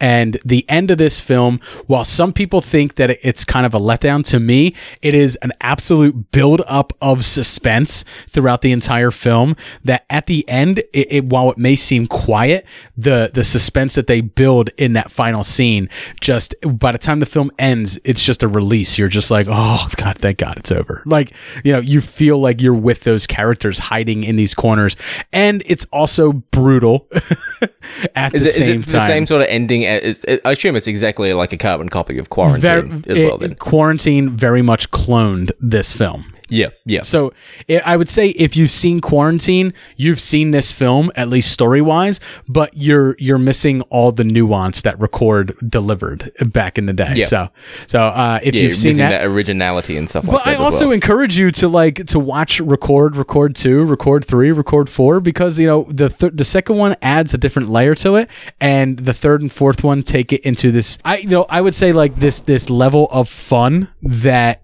you wouldn't expect from the series that you would expect. It, it, it is so much fun and and the amount of ridiculousness in it, it it is just a shut your brain off type fun for three and four. So um i love i love those ones too. I love this entire series. So uh i can't recommend it enough. All right duty man we're up to your number two. What do you got for that man? My number two is uh, some people love this film, some people hate this film, but of course, as as we said, oh, as you said at the start, it's a personal list. I've got 2007's The Mist. Something in the mist! Something in the mist! Took John Lee! all right man one of my favorite stephen king adaptations ever and i love frank darabont Yeah, Frank Darabont, and of course, a lot of the um, a lot of the actors, and of course, Frank Darabont transferred this over to The Walking Dead. So we got a couple of the actors from The Mist coming into The Walking Dead. Uh, we got uh, Sam Witwer in it as well. I think it was actually his first one of his first film roles uh, in in The Mist. Um, of course, the premise of the the the film is Thomas Jane and his son go to a go to a supermarket just to pick up some stuff. I think they're having like a barbecue or, or birthday or something on it the that particular weekend. Um, as they get to the uh, to the supermarket, they realize as they go outside, the entire town is covered in mist, um, and that anyone who goes into the mist essentially creatures are, are living within this mist that come out and kill people and or eat people or, or however and um, they're trapped in the supermarket and uh, of course there are different characters throughout the supermarket. Um, there are, isn't someone uh, gonna walk a lady home yeah, exactly. There's there's so many different things that sort of come into it. There's mili- there's some military uh, sort of personnel that are in there. That of course that's where we get Sam Witwer. We get uh, Andre Braugher, who is Raymond Holt from Brooklyn Nine Nine. He's in this. Um, there's there's a lot of really cool characters, and then of course it's sort of the the not iconic but the generic sort of uh, you know elderly woman who thinks this is something to do with God and uh, God is punishing us and we need to sacrifice people in order to please him and stuff like that. We the want ending of the boy Oh, God. like that scene. Oh my god! Expiation, expiation. And I'm like, oh fuck, just stop chanting that word. I don't even know what it meant. I had to look it up after the film, and I was like, oh, that means sacrifice. Oh god, that's fucking creepy. and uh, the the end of the film is just I'm I'm not going to ruin the end of the film, but it emotionally broke me. Oh, I- we we ruined it uh, before on the show, so people can go back. I believe we did it on like our most shocking endings uh, list Yeah. that we did. Uh, it certainly has a shocking ending that took it to a level that even goes beyond Stephen King's novella. And this is one of the few films uh, Stephen King notoriously. Uh, it was a joke in It Chapter Two. You know, I liked the whole thing except for the ending. You know, like that's that, Yeah. that's always been everyone's critique on Stephen King is that he he can't end anything and the ending of the novella is that they drove off into the mist and it just ends but the ending of this film Stephen King even gave it his signature of approval and was just like that was better than any any ending that I could have came up with it's it's outstanding. all right, Duty. My number two. It is an all-female cast for this one. Yeah, a, a group of women go spelunking into an uncharted cave. Ah, ha, ha, yeah. Yeah, Paul from the Countdown Pod. Yeah, I, I- I feel Yep. like he's he's giving me uh, a a, a He's little nodding. pat, He's smiling. a little pat on the back. It is the descent, man. There's only one way out of this chamber, and that's down the pipe. Sarah thinks she saw someone back So there. what? I don't think I saw someone. I saw someone. No, you heard something and you saw what you wanted to see. It's the dark. It plays tricks.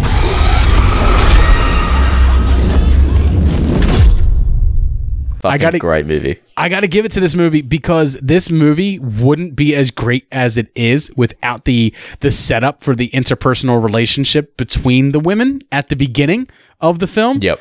You know the the the turmoil, the inner turmoil that's going on between them, um, a- and, that gets flushed out throughout the film.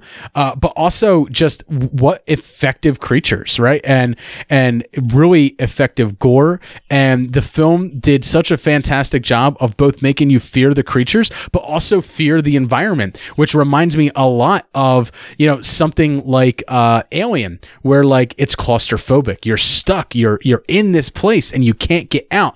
And it, it it's it's corridors and it's close and everything is claustrophobic. And on top of that, you're dealing with these these creatures on top of it and you know it's by the time you get to to the I, I mean the puddle of blood really like like the blood pond like at the end of of the movie where it, it, it takes a turn to like this absolute visceral horror film that I I truly respect it for for what it did for the visual aspect of it but I also really respect it for the interpersonal relationships and the way they made me feel for the main character uh, I've watched The Descent 2 only once and decided I'll never go back because Yeah. It tarnished the original one so much. I, I know it's a film. It's one of Jay's favorite horror movies. Uh, it's definitely one of my favorite horror movies. Be on this list. I know it's one of Paul's from the Countdown Pod's favorite horror movies. It's so, on my honorable mentions, yeah. so if you haven't seen it, obviously you've got four people who highly recommend it. You got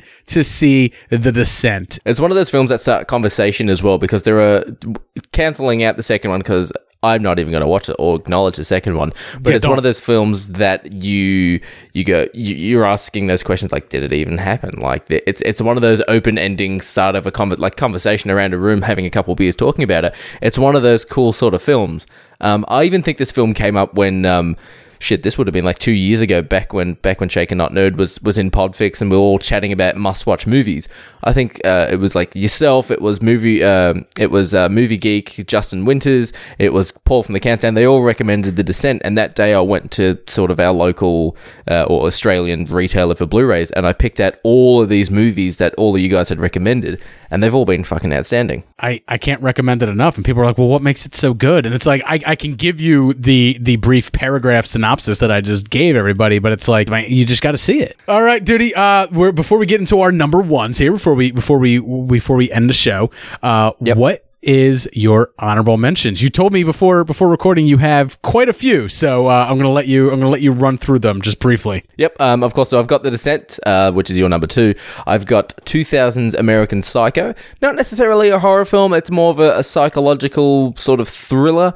Um, so I didn't necessarily put it into the main list, but I thought it should at least get a mention. Um, we've got 2003 Texas Chainsaw Massacre, which is one of the first as well films that after I saw Freddy vs. Jason, I went, you know, online and chatting to friends. I'm like, well, what are some other iconic ones? And But someone said Leatherface. So, yeah. But you've seen the 1974 version, right? no, I haven't. I've only Oh, yeah. seen. dude. If it's been uh, a while since you've seen the remake, go back and watch the 74 version. Um, I've also got 2004's another Australian film, Saw. Not really a horror film, more of a gornography sort of psychological thriller. Of course, honorable mentions. I've got uh, Cabin Fever, which is Eli Roth's film. Uh, they remade that, and that remake was a giant pile of shit. Yeah. Uh, and the last honorable mention I've got is the actual film that gave me that phobia and first introduction of of horror zombies rather than just seeing them as you know in the simpsons as you know green skinned and a bit funny and stuff like that is 2002's resident evil those are my honorable mentions All right, man. Uh, my honorable mentions. Uh, one that was on your list, The Mist. Truly love it. We talked about it already. Uh, Saw, an early outing for for both James Wan and Leigh Whannell. And Leigh Whannell went on to to make one of my favorite films of 2018, Upgrade. And obviously, James Wan, we all know now in our lexicon as uh, one of our great modern directors for uh, for big blockbuster action films. Uh, and then uh, a Swedish film, Let the Right One In. I know me and Jay have talked about that before. i've seen that pop up on my netflix but i haven't actually seen it yeah so, give that so there's two of them. There's Let the Right One In, and then there's the 2010 US remake, which is Let Me In. That one's okay, but I, I really got to stress that you see the Swiss version of it because it takes something that we're all familiar with, vampires, and it adds a, a little bit of a melodramatic twist to it, but it also, like, it, it- it's very much of a coming of age story, and it's kind of wrapped in this in this strange story about a vampire girl that uh, and then finally uh, house of the devil which was a film that came out i believe it was in 2009 it, it, it sees a girl as a babysitter who kind of babysits and finds out that there's more to the people that she is babysitting for than what they seem and she fits into their plans. And it's streaming on on uh, amazon prime right now. If you haven't seen that film i i can't recommend it enough as far as horror films go. House of the devil is you know if this was a top 10 list it would 100% make my top 10 list all right duty we're here we're at your number one what is your number one horror film 2000 to 2009 Look, I'm probably going to get a bit of a bit of slack, or, or you're going to get a bit of a kickback, or there's going to be so many comments listed in the in the in the posts on Twitter and Facebook and stuff like that. Um, of course, 2002 Resident Evil was the film that uh, shook me to my very soul of, of zombies, and and this film sort of went. Actually, you know what? It's pretty funny. It is a horror film, but it's more of a comedy and a little bit of a bromance as well. That's 2004 Shaun of the Dead. Any zombies out there? Don't say that. What? That? What? That? The Z word. Don't say it. Why not? Because it's ridiculous. All right. Are there any out there, though? Can't see any. Maybe it's not as bad as all that. Oh, no, there they are.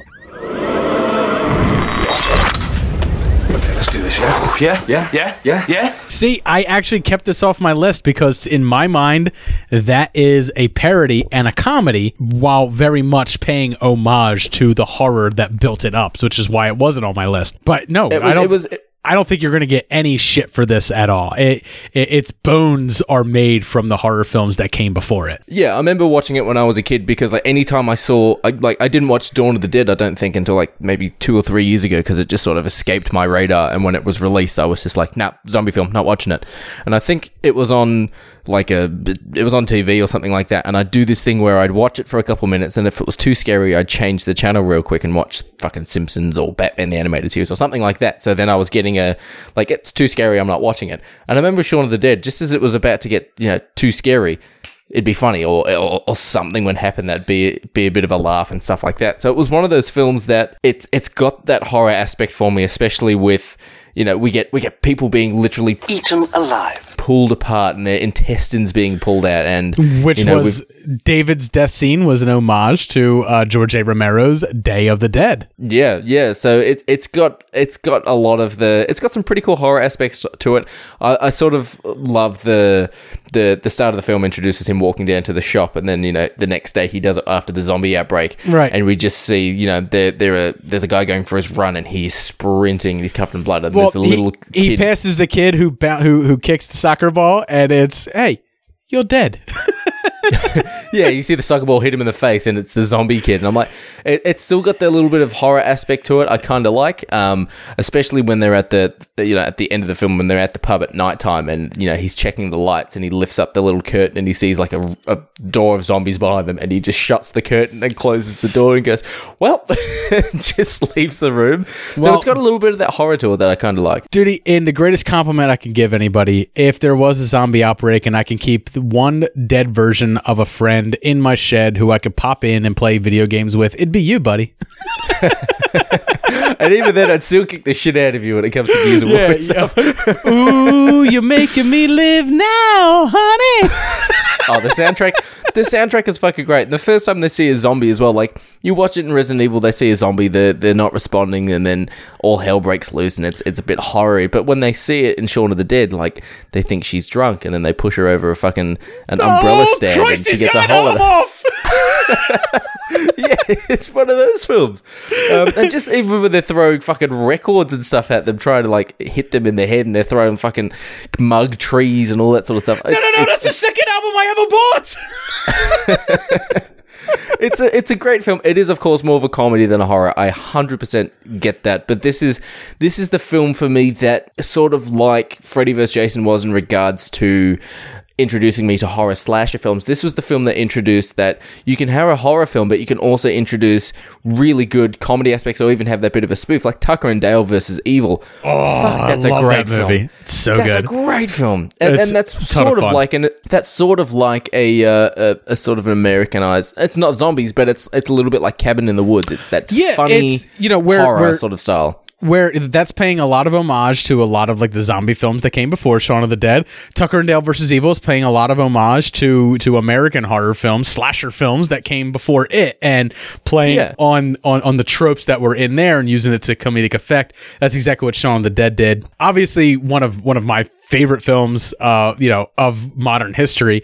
Uh we even did uh, for you actually. You were the one that that inspired us to do the, the three cocktails for uh for the world's. End uh, and Hot Fuzz and Shaun of the Dead. We did that triple cocktail for it. So uh, yeah, that's one of the that's one of those episodes I, I encourage everyone to go back and listen to and make those cocktails for. And my number one is one that was on your list, another British zombie film, some would say, but it's uh, Danny Boyle's Twenty Eight Days Later. Hello?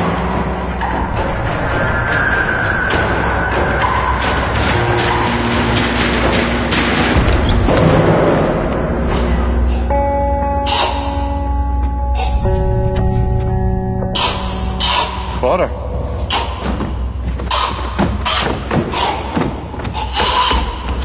Oh. Are you okay?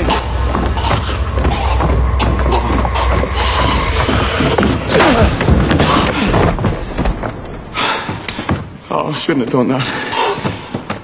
I Shouldn't have done that.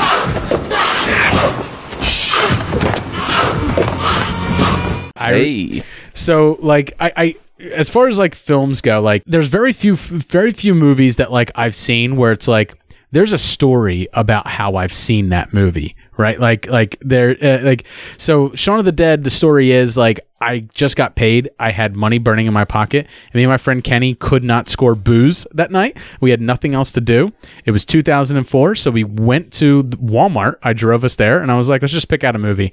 And we were gonna buy like an old classic that we hadn't seen in a while that I didn't own yet. But we saw this movie, Shaun of the Dead, and we picked it up and we took it back to my house and we watched it twice in a row. while sneaking Now, liquor, while sneaking that's- liquor that's- from my that's dad's a story you don't necessarily get now because Yeah. not to sound fucking old, but back in my back in our day, you'd go Yeah. to Walmart, you'd go to Kmart, you'd buy a random movie you saw on a shelf, and that was it. Like, and if it sucked, it's- I you it stuck with Net- it forever. exactly. And now it's like, oh, I watched it on Netflix or I watched it on Amazon Prime. Like, no one's buying. Right. No one's going to have your those stories discovery anymore. story suddenly becomes becomes you know n- not so good. But I remember like the way we watched it because we couldn't score booze. We watched it at my house i- in my room, but we were sneaking down to my dad's liquor cabinet and like trying to find like small like little bottles of things that no one would notice missing or like bottles. yeah, pour a little bit here and there, go up and watch. And we watched it twice in a row. And by the end of that, we were quoting it. So uh, for me, 28 Days Later is very much like a similar story. Uh, Me, same, same, same friend, Kenny. Like we we went to the theater. We didn't know what the fuck to see. 28 Days Later was there. I remember, you know, we didn't have the internet to look at it, so I remember going up to the counter and being like, "28 Days Later, what's that?" And the guy's like, "Uh, like British zombie movie," and we're like, "Zombies? All right, we're in." so two tickets, please. so we go in, we watch it, and fuck, I was blown away. Little did I know that like a few years later, I was going to read The Walking Dead, which was going to start off exactly like this. Uh, but uh, you know, I absolutely love this film. I absolutely love the cinematography in it. I think that's like my favorite part is just the tone and and the way the film looks. That that that sets up the whole rest of this movie. I absolutely love the character of Jim, but more so than anything, I love Celine. Celine's my favorite character in the entire in the entire story. There's there's there's a strength and vulnerability to her that I I really get behind. But you know, it, I just like the idea of them building this this amalgam family, this this this modern family out of what's left in the in in their apocalypse. But the scene that like really drew me in the most was when Jim is captured and they're, they're going to throw him over the wall and just let the let the zombies have at him, right? And uh, the you know the the the one I always call him the fat soldier, but he's not really not that fat. But yeah, he, and he's just like, think about it. What would you do with a diseased little island? And like they they have the flashback, and Jim sees the plane going overhead, and he's just like, fuck, no, I'm not gonna die because the whole world is going on. It's just us dealing with this problem, and you know, it, it's it's like this moment where the, the the person you've been following, who has been a traveler in this story, he's been he's just been taking the journey with everybody else. He's very much been while he's been our main focus point, he's very much been our our vehicle into this story. He's been our focal point. He's he's been the one that we we recognize and resonate with. But in that moment, he decides to become a hero. He decides to become a person who fights and doesn't just take the ride. You know, eh, there, there, there's a moment where he snaps, and from that point on in the film, it is brutal. like, and it's not the brutality that's coming from from the infected on the outside. It's the brutality that our main character is willing to perform to protect the thing that he is now holding most precious to him and it's the relationships that he's built over this journey and like i remember watching this film and by the time i was done i was like oh fuck i love this fucking movie like i love this movie i even what i even Yeah, like it gonna say, enough what to did like you think of the the sequel? Yeah. I still like that too. Not as much as this, not as much as it, obviously, to make any type of list or anything like that, but it's enjoyable. It's enjoyable enough. So much so that I wouldn't hate if they made a 28 months, 28 years, or whatever the fuck they want to make later. Um, as long as Danny Boyle wants to come back and be involved, I'd be with it. I'm down with it. Let's see what you got. Yeah, yeah, I, I, I agree with that. Um, I sort of liked the idea of 28 weeks because we're getting the, the we're sort of we've got the 28 days, which is essentially yeah after you know shortly after something goes wrong, shit, everything goes to shit, and then 28 weeks after the the, the event, we're seeing like okay, other countries have, have brought their military in to help. I, I like it for that political aspect, but I, I do think it's a, a pretty well crafted film. But it doesn't even hold a candle to 28 days later. Obviously, I think that's the one that's on both of our lists that I think everyone has seen. But if any of the films that Duty or I have mentioned, if you haven't given them a shot, we extremely encourage you to to give them a watch. I think Duty has gotten a little bit of homework from me for some of these horror films. I've gotten I've gotten a little bit from him as well. So uh, reach out to us on the Facebooks, on the Twitters. Uh, Jay runs our Facebook. It is Super Movie Bros Podcast on there. Let us know what your top five is horror film from 2000 to 2009. You can reach out to me on Twitter at Super Movie Pod and let me know what your top five is for 2000 to 2009. Obviously, I got to give a big hand to our guest, my good friend Duty, over at the Shaken Not Nerd podcast and Shaken Not Noob. Duty, do yourself a favor, man. Plug yourself deep. Yes. So deep, the sheer fucking degradation. Um, yeah, so uh, Shaken Not Nerd is uh, is is the the podcast I'm on. Um, on Mondays, if you search into your your, your podcasting app of choice or, or Spotify, look for Shaken Not Nerd. On Mondays, we release movie episodes. So um, our most recent one that I was on was the review of Joker. Um, by the time this episode releases, there will be an episode that um, it'll essentially be run by our two other co-hosts, Ian and Ollie, because everyone else on the show is at PAX, so we're too busy. So I have no idea what that is. Apparently, it's a secret episode. On Mondays, we do movies, uh, so we catch up on news, very similar to to of course Super Movie Bros. Uh, so we catch up on some news. We talk about essentially what we've been watching and stuff like that. And, then on you Fridays, guys, you guys do something we don't do on the show. You guys talk Oh. about Uma Thurmans.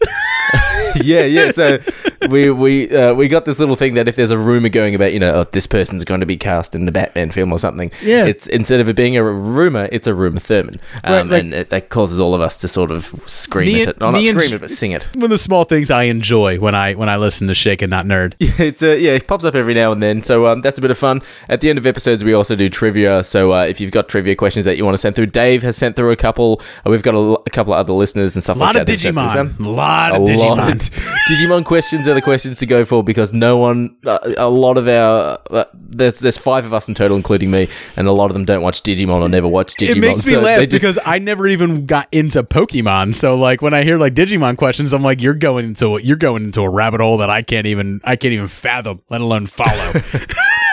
yeah, so Mondays is the uh, is the movie one, and then on Fridays we do Shaken Not Noob, which is on the exact same feed, and we do nothing but talk about video games. So uh, we just reviewed Grid, which is the racing game done by Codemasters. Uh, we did uh, Ghost Recon Breakpoint, and of course we'll have Star Wars to talk about. And I'll actually have um, some pretty cool things to talk about Star Wars. That's uh, that's in the pipeline. So um, hopefully some some Q and A questions going out to uh, to EA and and and Disney. So let's um let's hopefully see where that goes. All right, man. So uh, definitely check out Shaken Not Nerd and Shaken Not Noob on the same feed. Just search either one of them in your preferred podcast listening app and uh, just start binging those episodes, man. Uh, and subscribe, follow all the rest of them. If you're enjoying this show, make sure that you subscribe to it so that you get every new episode as it's released. And please, please, please, any way that you can, leave us a five star review on whatever app you listen to. If your app doesn't allow, if your if your preferred listening app doesn't allow you to listen to episodes, just you know what, just send us a message. Just reach out to us. Just say, hey, man, really enjoying the show. Because I got to say, we had someone reach out to us earlier this week. His name was Richard. Uh, he reached out to Jay on Facebook. And honestly, what he had to say just made me feel so good because me and Jay recently have been just going through like our, our content and stuff like that, wondering whether we're hitting people the right way, whether, whether, whether we need to change anything. And, you know, he told me that recently he discovered our podcast. Uh, he loves the fact that Jay catches hell from me and he, and, and, and he absolutely resonates with Jay a little bit, but he also likes the fact that he has a lot of knowledge and, and sings and is the loud guy. So he, he, he gets in with me. So he's, he's a kind of a mix of, of both of us. He actually watched Zodiac on our recommendation and really enjoyed it and was still buzzing about it days later, which I'm very happy that we were able to recommend something that someone hadn't seen and they really enjoyed it. But, you know, he just wanted to say that he, all he was going to do was be recommending the show to more of his friends that like movies and his podcast, you know, his podcast app that he listens to doesn't allow reviews of podcasts. So he just wanted to reach out to us to show us how much he appreciates the show. Uh, so, Rich, I want to thank you so much just for reaching out to us. I don't need your review. I don't need anything else. I just need you to tell me that you're enjoying the content that we've been putting out for three years. And it, it, it- that makes me feel good. And I'm going to stop talking about it now because I'm going to start crying. And I don't want to be the guy that cries on his podcast because I am, I am that guy. I'm a sappy motherfucker. That's the thing as well. Like it, by getting more, you know, if you're enjoying the show and you're recommending it to friends, that starts you, you and your friends talking about the show, and then you contact Dave, and then essentially all of you. We're having a giant conversation on, and then what do you think of this casting for for Batman? What do you think of the new Star Wars film? And it's it's it's providing your input to the show, so then they're providing your you know personal Yeah. topics and discussions into the show.